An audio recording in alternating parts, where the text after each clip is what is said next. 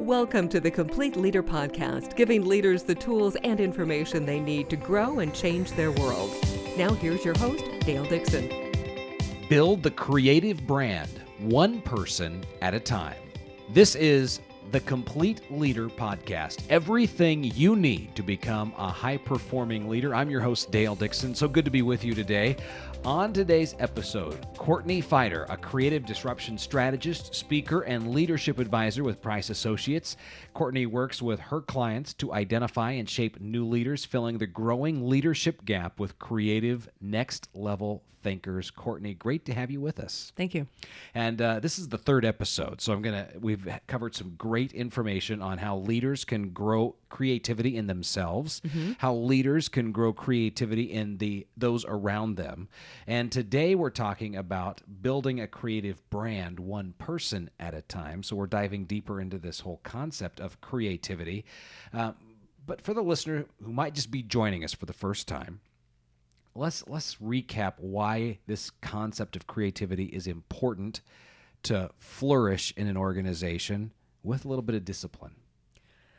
Yeah, well, we're finding that creativity is a genuine leadership skill and it really is affecting the bottom line. Um, there's great research behind that. We touched on a lot of those facts in the second podcast. And overall, where it used to be that uh, creatives were really assigned very specific roles in organizations and kind of contained to those roles, now creativity as a concept is genuinely a very high value leadership skill. So let's dive into this idea of refreshing a creative brand of each member of a leadership team. Break that apart for us. What is what does that mean in the grand scope of things, and, and what does it look like? I, th- I, think there's two really important layers to that. One is you have to make sure your organizational culture as a whole, as a company, is refreshed and authentic and vulnerable enough and really feels real to a community of marketplace people because that is really the attraction point and that's really critical. And that filters directly into culture. And then with that scene set then each individual leader especially the top leaders and those responsible for the brand need to be modeling that in their individual lives and the way that they operate as leaders, eh, one person at a time. So, one example I like to give, it's a little edgy, I guess, or interruptive, but I'm a disruption strategist, so I guess that's expected.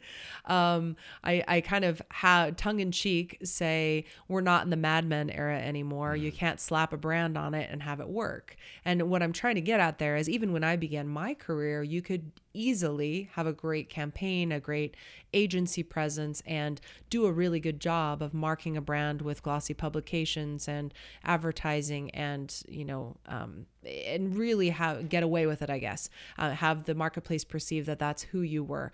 Now we're finding that you see CEOs on social media who are making mistakes and things they do out in the world on vacation or behaviors they exhibit and it's not it doesn't slide anymore. You really see it. It's visible and people are looking for that. So i hear you say integrity in that. Yes very much. There's got to be consistency. Authenticity and vulnerability and integrity very clearly yes. Okay so that's what we're talking about when we refresh the creative brand. Uh, what are some of the reasons why this needs to happen um, I li- outline in my work four paradigms that I believe are shifting monumentally in business, and like you said, that's a big part of what Price Associates does is helps with those paradigm shifts and helps leaders get around that. And uh, I can break down those four paradigms for you if you'd like. Please. Yeah. So the first paradigm I see changing is, you know, I call it the world is flat, uh, and we're not talking Christopher Columbus here. We're saying now where everything used to be vertical, now things are getting the progressive companies are seeing that they're better off being very horizontal,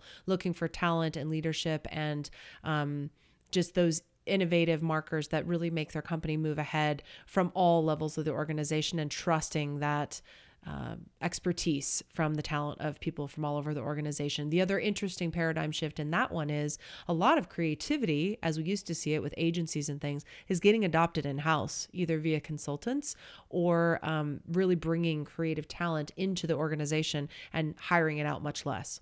So, but even when you go back to our, I'm thinking of our first episode several weeks ago, and you you were talking about gen- the generational differences, and you just briefly touched on it. Mm-hmm. But when mil- millennials or, or folks under 30 go to work, they expect to have an opportunity to bring their creativity, their best the best of themselves to that. Yes, very much. And also they really desire mentorship and and you really there's an interesting um, statistical shift in what's happening with retiring baby boomers and upcoming millennials just by age group. We're seeing uh, something like 10,000 baby boomers retire per day starting in January 2016 for the next 19 years. And we're seeing baby boomers swiftly fill that in. And Gen Xers are a very small group in between, essentially. Mm-hmm. So it's really vital for companies to understand that they need to value the, the innate leadership and creativity of that part of their staff. The world is flat, paradigm number one. Number mm-hmm. two? Number two is that basically disruption equals salvation. And so people get really scared by the word disruption. And often it's been paired with high tech or other industries very specifically. But where I'm addressing it is disruption is essentially the new PR, in my opinion. It's what people choose in the way of change or transition. Change or transition just sort of happen to an organization. Disruption is a choice. And if it isn't chosen by the organization and they don't own and lead the story, it will be chosen for them by some paradigm, by a succession shift, by business changes, by um, technology out innovating their their process or their project, things will shift and rapidly. So, really, them choosing that disruption and owning the story is the way for them to stay sustainable and vital as a company. Not cool, literally surviving. Uh, it's a Winston Churchill quote, I believe. Uh, History will be kind to me because I intend to write it. Yes. So precisely, it, it's, it's, owning owning your story. Yes, well put, Winston. So uh, paradigm three.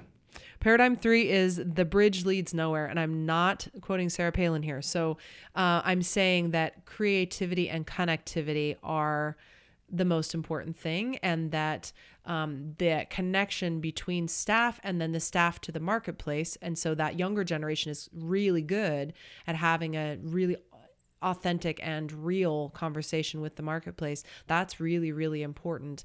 And that creative connectivity is vital to the way the organization operates internally and rolls out a new refreshed brand inside the organization and then how they translate it out to the marketplace. Okay. So if you're taking notes uh, along the way or trying to commit this to memory as you're driving listening to this podcast our first paradigm shift the world is flat uh, focus on horizontal leadership and you've you've got creatives in house take advantage of that.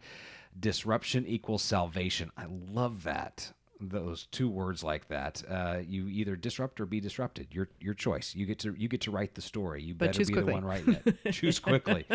Uh, the bridge leads to nowhere and creative connectivity our fourth paradigm. So the fourth paradigm is that community is the new advertising. So it sort of loops us back to paradigm 1 where creativity is coming in house, but we're also saying, you know, what we talked about at the very beginning of the episode that you don't want to put expensive advertising on things and expect that to be the end of the story. You really need to be developing a community inside your organization by the way you represent your brand as a culture and the way your people understand it, and then letting that really translate out with with authenticity to the way that they genuinely have a conversation with the people that they're touching every day in the customer base. Give your employees, give your customers, give your community a reason to talk about you, something positive. True, and also just um, educating your staff and your organization very, very well about what you're doing and any culture shifts or brand shifts you're making, and even individual shifts in leaders. Not that the leader is changing, but the not that the leader the person is changing but the leader might be developing.